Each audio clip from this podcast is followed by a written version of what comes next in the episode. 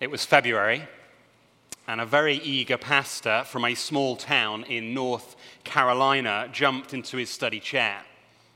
He was feeling the buzz of the church staff meeting. It was, after all, just a few weeks until Good Friday, and so he plotted with purpose and he, planned with precision. And then he posted his proposal on his blog to spur on his fellow pastors. He wrote this Easter is one of the most popular times in the year for guests to attend your church. And that can cause a lot of pressure as you're planning to make your day special. How are you going to welcome the large crowd? How will you greet newcomers? What memorable moments are you going to send people away talking about? Here's 10 things that we've done at our church that were big hits. Even adding just one or two of them to your Easter service could make a major impact. Number one, host a family photo booth.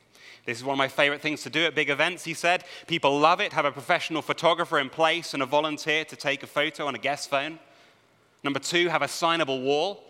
We got a local printer to hook us up with a huge display where people could sign who Jesus is to them. Three, share life changing stories. One of the best ways to show your audience that change is possible in their situation is to get people to share their stories. Four, give your media a fresh look. Easter is the perfect time to change up all the visuals on your screen. Have you checked out the new motion backgrounds from CMG? Five, mix up your music. On big days at our church, we always like to do something special. We once mixed in an instrumental from Justin Bieber's Where Are You Now to Young and Free's Alive. Anything that you can do to add that element of surprise works great to create a special moment. Number six, build a new stage design. A new stage is one of the most noticeable changes that you can make to your environment. Number seven, provide fun and tasty treats. I love surprising our church with fun foods in addition to the coffee. We've had lemonade, Coke, donut holes, popcorn, and chocolate covered pretzels. Eight, take a Sunday selfie with your crowd. Do a giant selfie from the stage during one of your services. Our people had loads of fun with it. We posted on Facebook so that everyone could tag themselves. Nine, fun giveaways. It can bring a lot of excitement to giveaway items. T shirts, sunglasses, wristbands, and water bottles are all a solid investment in making a special moment. And finally, 10, turn up the fun for the kids. Last Easter, we pulled out all the stops. We purchased a $230 adult deluxe bunny costume with mascot head. We then rented moon bouncers and even had face painting. It was a great experience that made both the kids and all the parents happy. Friends, honestly, don't begin with that blog post in order that we may scoff at another church. And I certainly do not read it out in order that we might have our pride inflated, for far more than, than any Easter bunny suit or any blow up moon bounce, it is inflated pride that stands against Jesus' resurrection and death more than anything else. Moreover, if we read the blog post with kindness, we may conclude here was a pastor who was just eager for Easter. Here was a pastor with, with an energetic, evangelistic ethos. And yet, if we picture in our minds perfectly smiling families and photo booths and entertaining motion backgrounds on PowerPoint and fun Justin Bieber resurrection mix ups and people waving for the in service selfie and free t shirts and sunglasses eating chocolate covered pretzels and everybody happy.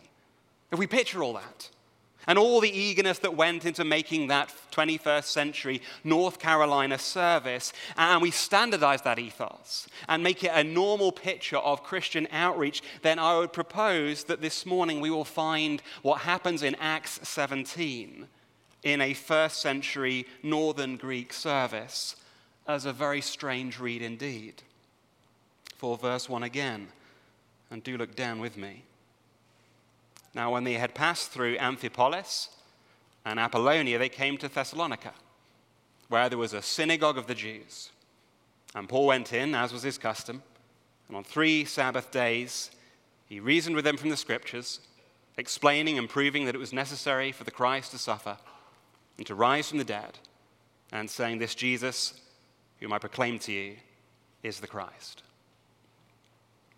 If you're a Christian here this morning, what, what do you think evangelism at church looks like?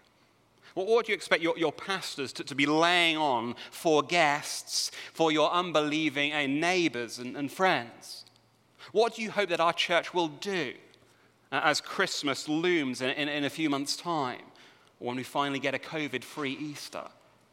Or, or to make it more personal, if you say that you love and follow the Lord Jesus and so seek the lost as he did, what is your plan? What is the customary way that you believe that people will come to Christ? And do we get any clues here? Well, if you've been away for a church for a few weeks, let me remind you that we're in the middle of uh, Paul's second missionary journey here in Acts. But if you've never really been to church, let me tell you that you're most welcome here. But let me also explain to you that, that Paul, our main character here in our passage today, was a deeply religious man who used to murder Christians. Indeed, a few weeks ago, in this historical account, we saw Paul approving to the stoning of a Christian man named Stephen. And yet, just one chapter later, in Acts chapter 9, that this man Paul does a complete 180. For Paul stops killing the church and instead joins it. For Paul came to see what every Christian at some point in their life comes to see that Jesus really was God and that religious effort was not good enough for a God who hates all selfishness, and that even deeply moral people must repent of a life of autonomy and must turn to trust in Christ, the Son of God, who died that death that we all deserve, and to wonderfully, to wonderfully make it possible that we might be right with a just and a holy God. And so Paul became a Christian. And in obedience to his precious Savior, Paul, Paul ran with that good news that he had come to believe. In Acts uh, 13 and 14, on his first missionary journey, he ran to Cyprus and then to Turkey. And then, after a quick drinks break in, in Acts 15, on his second missionary journey here, he runs back to Turkey before heading to modern day Greece.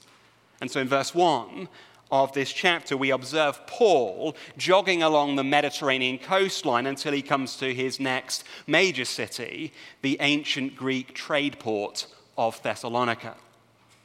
And again, when Paul gets there, what is his evangelistic strategy? What is Paul eager to do as he sees the potential of another crowd? With Easter evidently in his mind here, what is this evangelist's ethos? Well, verse 2 tells us, doesn't it?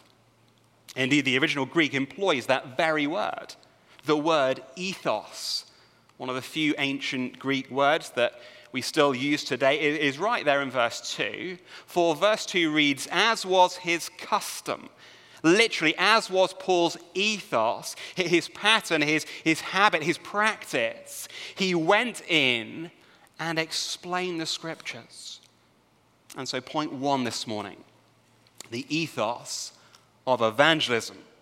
With eagerness, God's word is explained. Yes, there are a lot of E's in there this morning, but you are always so very patient with my love of alliteration. So, point one again the ethos of evangelism. With eagerness, God's word is explained. Evidently, Paul just has 21 days to see some results. His stay in Thessalonica, verse 2, amounts to just three Sabbath days. Time was short, as short as it was for that North Carolina pastor. But 21 days would surely give Paul enough time to hire the professional photographer, uh, to build a new stage design in the city, perhaps, to buy some, some sunglasses for his Mediterranean crowd. At the very least, perhaps enough time to bake some chocolate covered pretzels. But Paul does none of this. Instead, Luke is very keen to point out to us that he just does what he customarily does. He just walks in and he opens the Bible. He pitches up, no doubt looking like a total mess, having just walked 94 miles straight from Philippi, where we last saw that he was attacked by a mob and, beaten with rods and then imprisoned during an earthquake. And yet, not caring about his tattered clothes and his bruised face, or whether these people are ready to hear him or not, he simply blows the earthquake dust off his Bible and he eagerly opens it up to them. And yet he doesn't just open it up casually, does he? As if the scriptures themselves are some kind of magic, kind of special box of tricks. No, Paul works with a passion. For as normally he has to reason with his audience, verse 2. He has to explain, verse 3. He has to prove, verse 3, that Jesus had to suffer our punishment and that Jesus had to rise for our eternal life. He has to persuade. Did you see that, verse 4? Using the truth of God's word. We note that he doesn't start firing t-shirt cannons in the synagogue. But nor does he just shout out John 3:16 in the streets. No, he sits down with people and with an eagerness, he works as, as hard as he can to, to explain the Bible as simply and as clearly and as engagingly as he can. His methodology is not magic, nor is it particularly moving. But as Luke says, it is simply what he does. For the memorable moment that he wants his guests to come away with, talking about, is the fact that God speaks. And hence his proclamation, verse 3, from God's word is that Jesus is the Christ. And so what happens? Does every child and, and every parent leave happy, grinning through the face paint and swinging their new Yeti water bottle? No, I'm not sure if anyone leaves this Easter focused evangelistic service happy. But wonderfully, verse 4 some leave persuaded, some are convicted, and convinced. And so they join Paul and Silas. Like Paul, some leave their, their old uh, religious allegiances behind, and some come to see through their studies that Jesus is who he says he is, that he is Savior and that he is King, that Jesus died for our iniquity, that Jesus rose for our eternity. And so, some are saved and wonderfully brought into God's church. Friends, listen. In an experience hungry generation, at a time when we're understandably nervous about offending people with ultimate truth claims, and in a desperate and, and, often godly desire to see more people in a church building, it can be very easy for us to place our confidence and, and so our eagerness and, and our energy into something other than God's word and the simple explanation of it. And I understand that. I understand that particularly as a church leader. I feel that acutely. It can sometimes seem more socially reasonable to take selfies of your Easter congregation than to, than to reason with them about the resurrection. It can sound a better idea in 2021 to have a giant wall where, where people get to write who Jesus is to them rather than have people to listen to who Jesus is. Indeed, let me confess that most weeks it feels far less work to, to bake pretzels than to labor over another exposition from God's word. For what person chooses persuasion over pretzels? Or reasoning over rock music, or explanation over entertainment, or, or proving the truth about who Jesus was over having your own truth about who Jesus is. And no doubt for many of us, as we think about this personally and practically. No doubt for many of us, it sounds an arduous task to shut the bedroom door and to work hard to understand God's word that we might regularly set up a coffee with a friend to show them who Jesus was from God's word. Uh, and moreover, I do want to concede the uniqueness here of this passage. For Paul was uniquely called by God to, to evangelize southern Europe in, in, in a way that we are not. And yet, Paul's evangelistic ethos is to be ours. As a church together, and also as individuals, for as we have seen again and again and again in Acts, conversion comes by explaining God's truth. People are born again by the Spirit and by the Word, the Holy Spirit working through the ordinary means of the Bible publicly preached the Holy Spirit setting souls ablaze as the cross and resurrection of Christ are deeply taught, just like on the road to Emmaus. And friends, if you are a Christian, that is your job. Now, there's a sense in which it is, it is principally mine and, and, and Matt's, for that is literally our job. We, we are paid to do that. And there's a sense in which it falls to the other elders too, as those who are recognized as able to teach, 2 Timothy 2 2. But my fellow brothers and sisters, it is also your job. For, friend, through God's promised word, He has commissioned us to be His mouthpieces, to explain God's word, and to explain with an eagerness wherever you are and wherever you have opportunity. And for some of you here, that may, may, therefore mean starting to read your Bible and getting to know God's Word, getting to know it for the sake of your unbelieving friends and your unbelieving family members, so that you might, with all eagerness, be able to prayerfully and persuasively explain who Jesus is and what he has done, just as Paul does here. Now, I recognize that it might be more embarrassing to ask your friend to read Mark's gospel with you instead of just having them round for dinner. And I understand that it might seem more loving to, to rake the leaves of your mother's yard than to say to her, Mum, I was just wondering if we could read the Bible together during October.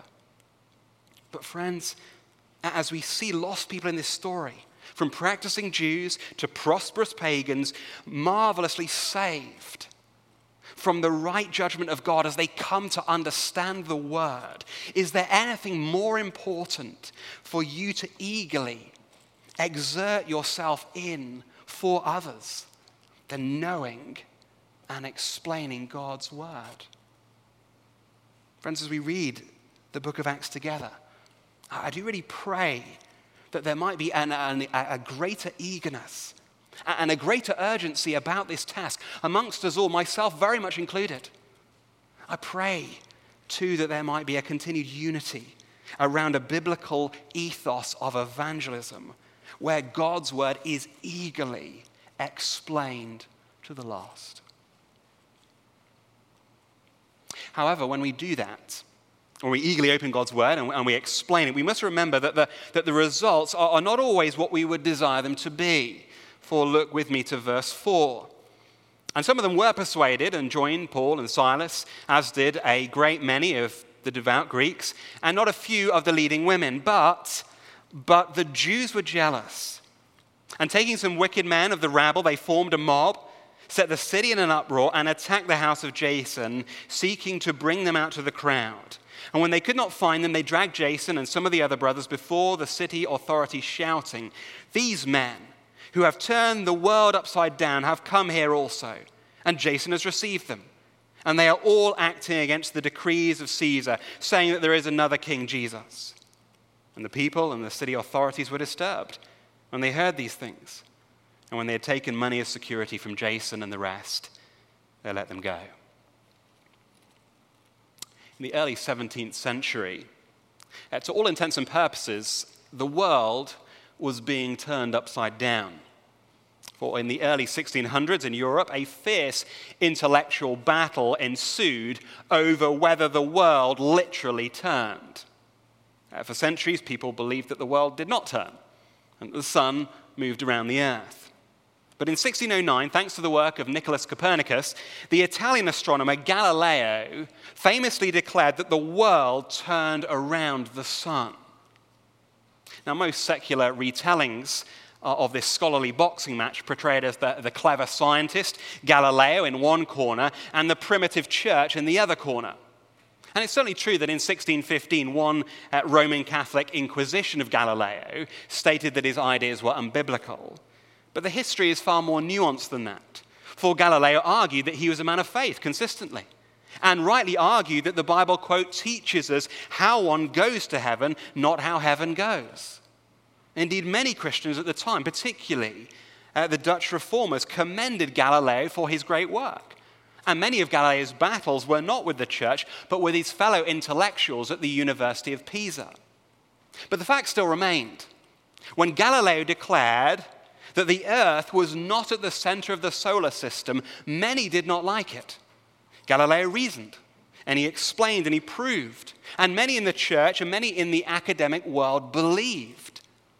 But after his careful explanation, many did not believe Because for many proud Italian scholars, this was a departure from their schooling in Aristotle. To say that the earth moved around the sun was to depart from all the ways that they had been taught. It was to rip up all the traditional textbooks and to admit that they had interpreted the universe and interpreted the scriptures wrongly. These well respected academics, they knew the stakes.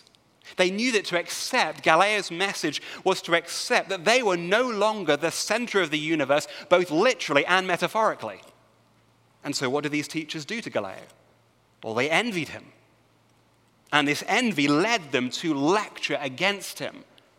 And out of jealousy, some of these scholars stirred up lots of the political authorities in Rome, exaggerating all his teaching to discredit his message until his books were banned by Roman authorities and until Galileo remained under house arrest for the rest of his life. And in verses 5 to 9 of this account, something not too dissimilar occurs. After Paul's lecture, some were persuaded, verse 4. Some were willing to listen to change their minds. Some were willing to humbly accept that they had read their Old Testaments wrongly.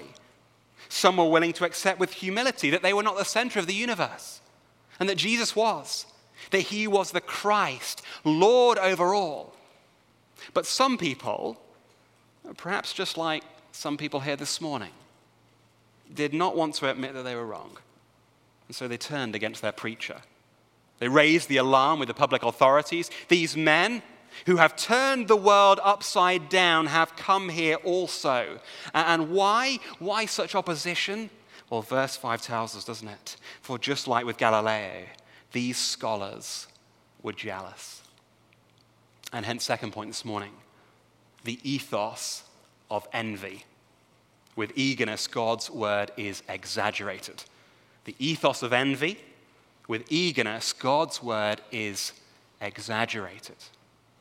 Nothing wounds the pride of men and women more than someone explaining that they are wrong and then having a load of people agree with that view. And nothing stirs up envy in men and women more than seeing those who listen to them once walk away to listen to somebody else. And so, fueled by this pride and this envy towards this new synagogue teacher, they seek to defame Paul. At first, it's done with a wildness. They round up the kind of the bad lads of the city, the, the English soccer hooligans and the American mobsters, and they, and they get these men to batter down Paul's guest house, putting the boot into his friend Jason. But once, verse 5, the city is in total uproar, like all academics, when losing their influence, they fire not weapons, but they fire their words. And they say, verse 7, these men, are all acting against the decrees of Caesar, saying that there is another king, Jesus. Propelled on by their envy, they eagerly employ the words of Paul and Silas and exaggerate them for evil ends.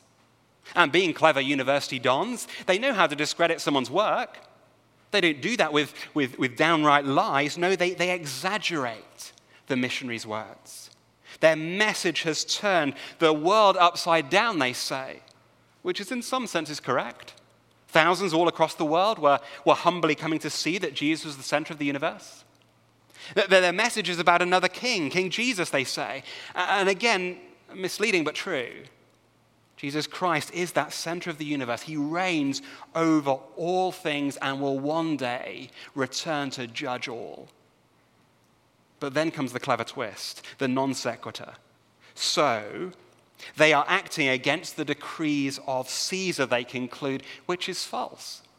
For Paul was no anarchist, no, no, militant jihadist. Paul never incited public disturbances in the empire, for Paul knew the words of Jesus render to Caesar the things that are Caesar's.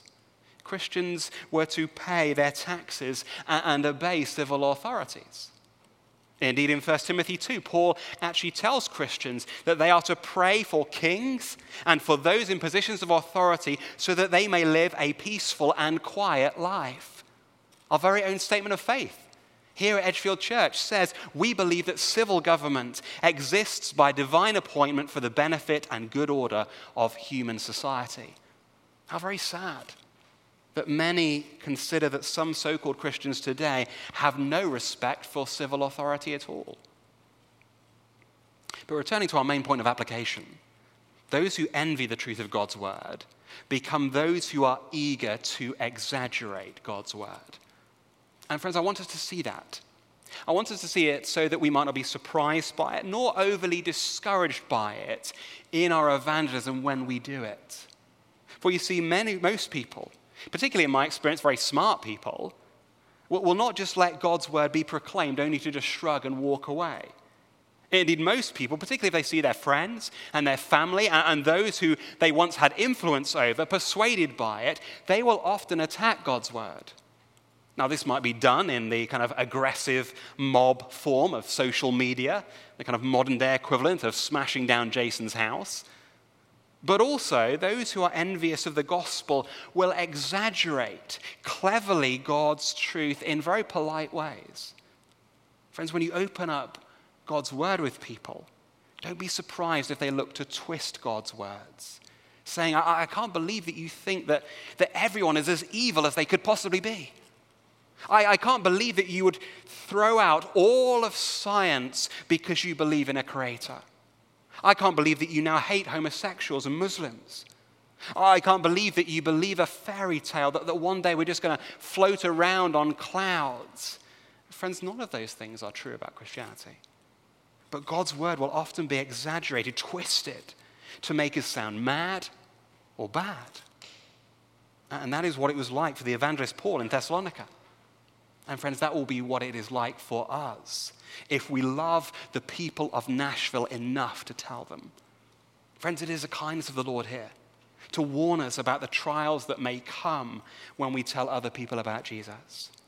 That the straight and the unbending truth of the gospel does not mean that people will not try to twist it to say something else. We have to expect that God's word will be envied. We have to expect that God's word will be exaggerated. Indeed, we must also expect that, that sometimes such enmity will not just fade away when we move on to tell other people. For did you notice that when Paul flees Thessalonica uh, under the cloak of darkness and, and travels southwest inland and to Berea, that these men are still on his tail? Still running on the fumes of, of pure envy. Verse 13 A great number of the Jewish Thessalonians drive all the way to Berea just to try to stop God's word again. Indeed, their resolve to, to shut this, this good news up is, is really quite staggering. For Berea is 45 miles from Thessalonica. Today, we might see a co worker Uh, walking across the office to stop someone saying something about their college football team. Today, we might see a neighbor walking across the street to, to stop someone saying something about their children. But, but these religious scholars walk 45 miles just to stop someone saying something about Jesus. 45 miles. That's from here to the Kentucky border. Indeed, the lengths that these enemies of the gospel go might cause us to think that, that Paul's second mission uh, in a synagogue here is headed for total disaster compared to the first. But it is not. In fact, Paul's outreach in Berea is even more fruitful. And why is that? Is it because Paul finally sees the value of, of putting on the Easter bunny costume now and giving out chocolate pretzels? No, his ethos, his, his customary practice is exactly the same again in verse 10. Paul arrived and walked straight into the synagogue and started explaining the scriptures. And so, is this success because God is at work? Well, yes, absolutely. Nothing can happen without the Holy Spirit working through God's word explained. And yet, here, the historian Luke draws our attention not to the evangelist this time, eagerly explaining God's word, nor to the envious, eagerly exaggerating God's word. Instead, in verses 10 to 15, Luke holds up those who eagerly engage with God's word. Final point this morning the ethos of engagement. With eagerness, God's word is examined the ethos of engagement with eagerness, God's word is examined. There's a great contrast here between that the Jews of Thessalonica and the Jews of Berea. For we are told in verse 11 that the Bereans were more noble. Literally, that the Bereans were from better stock.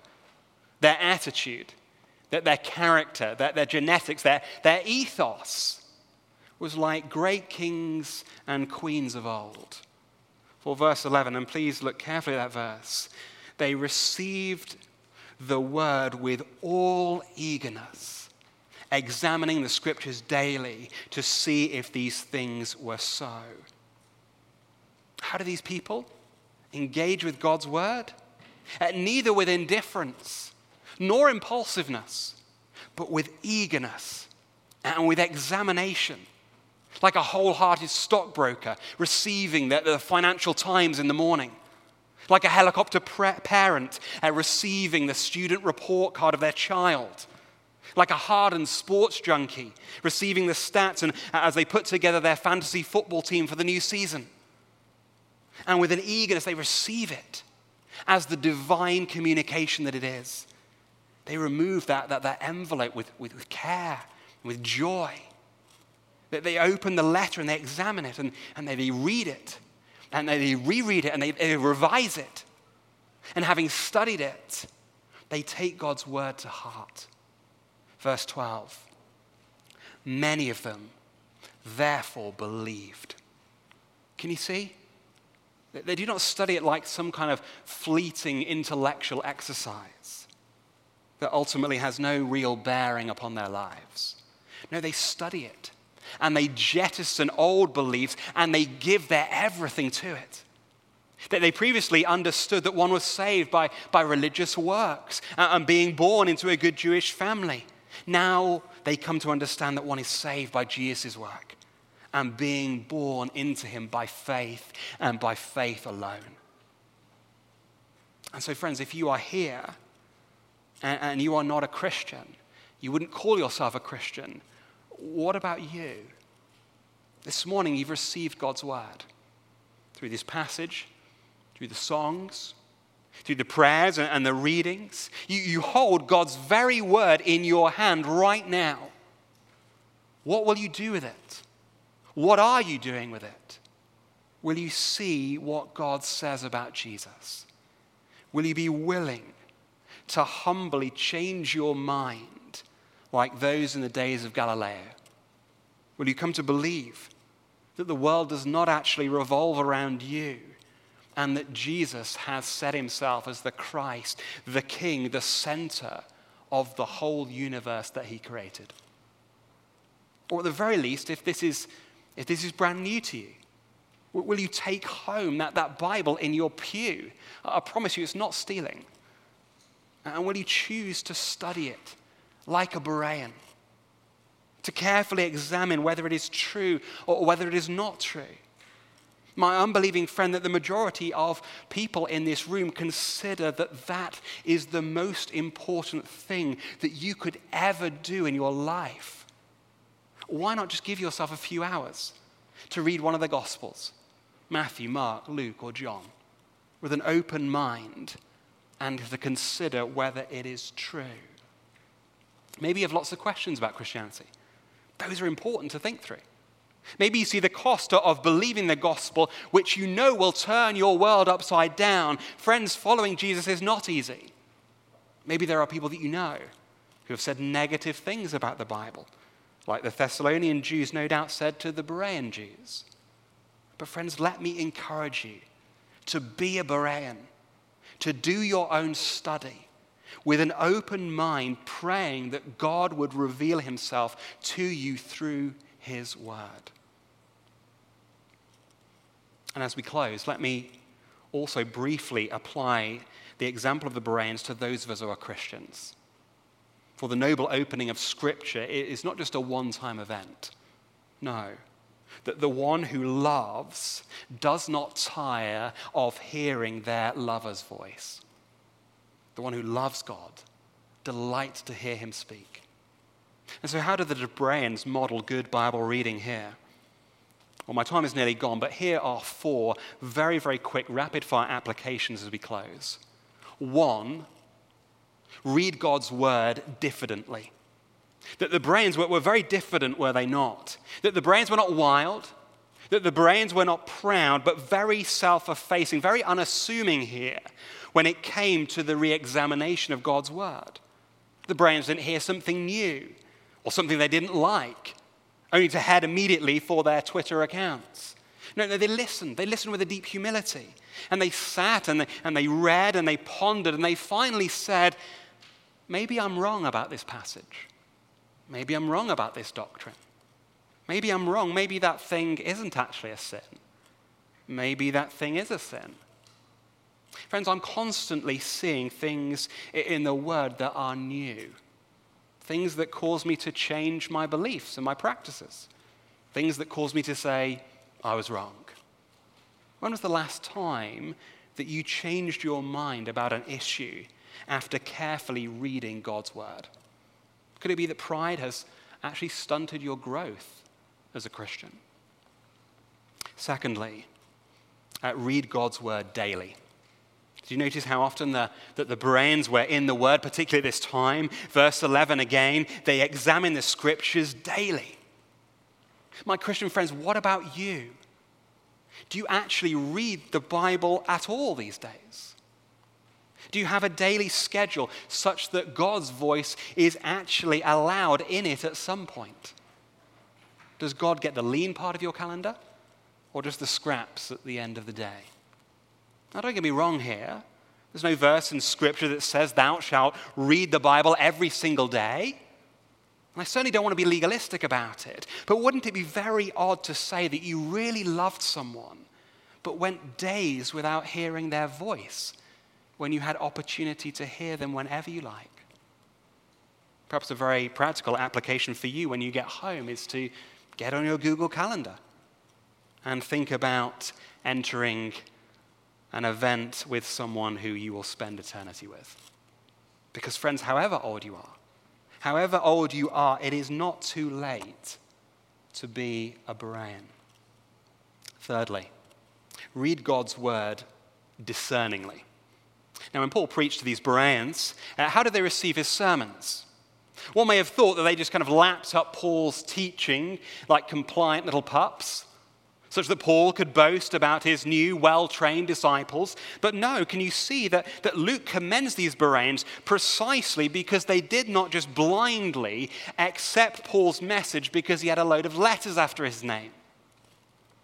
After he preached God's word, they examined God's word, as it says here, to see if these things were so. Friends, let me be very clear. When I preach, I'm not just looking for those who, who quickly nod along. I'm looking for those who slowly nod along. Those who look up for a moment to listen, and then those who get their noses back into the Bible to see if what I'm saying is true. Friends, one of my favorite sounds in, in all the world is the pages of Scripture rustling as one preaches. Indeed, I pray I pray that we will never become a church where, where everyone just, uh, just agrees with everything said, doesn't think about it, and just goes home. I want us to be a church where the sermon is thought about and discussed afterwards with Bibles open. For, friends, how will you spot that the heretical preacher or the swindling church leader or, or the counselor with unbiblical advice if you don't read God's word with great discernment? We must all learn to listen to God's word being taught with a vigilance and with a care, testing each and every sermon against God's word. And fourthly, and very finally, read God's word delightedly.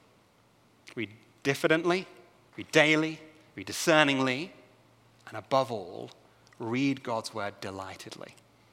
For you know, for all the humility and carefulness that these studious Bereans show, that there is an inexpressible delight too, isn't there? Well, verse 11 again, they received the word with, with all eagerness. Friends, when we receive God's word as the gift that it is, that, that official reminder that all our debts have been paid, that love letter from the one who adores us, that postcard from heaven of hope to come, Friends, when we receive God's word for what it is, in light of our desperate need for guidance and help, in light of the fleetingness of our lives, in light of the eternity that is coming to us, we shall read it with joy. Reading it shall not be a duty, but a delight. We shall crave the reading of it above all else. We shall seek it out until we reach the shores of heaven. Just over 250 years ago, the evangelist John Wesley, uh, who preached in North Carolina and very close actually to where that pastor that I mentioned at the very start of my sermon preaches. And in the preface uh, to his standard sermons, John Wesley wrote the following about his delight in God's word in light of his evangelistic task and in light of his coming eternity. And with this we shall close. Wesley wrote, I am a creature of a day, passing through life as an arrow through the air. I am a spirit, come from God and returning to God, just hovering over the great gulf till a few moments hence I am seen no more. I drop into an unchangeable eternity. I want to know one thing the way to heaven, how to land safe on that happy shore God Himself has condescended to teach the way. For this very end He came from heaven, and He hath written it down in a book. Oh, give me that book. At any price, give me the book of God. I have it. Here is knowledge enough for me. Let me be a man of one. Let's pray.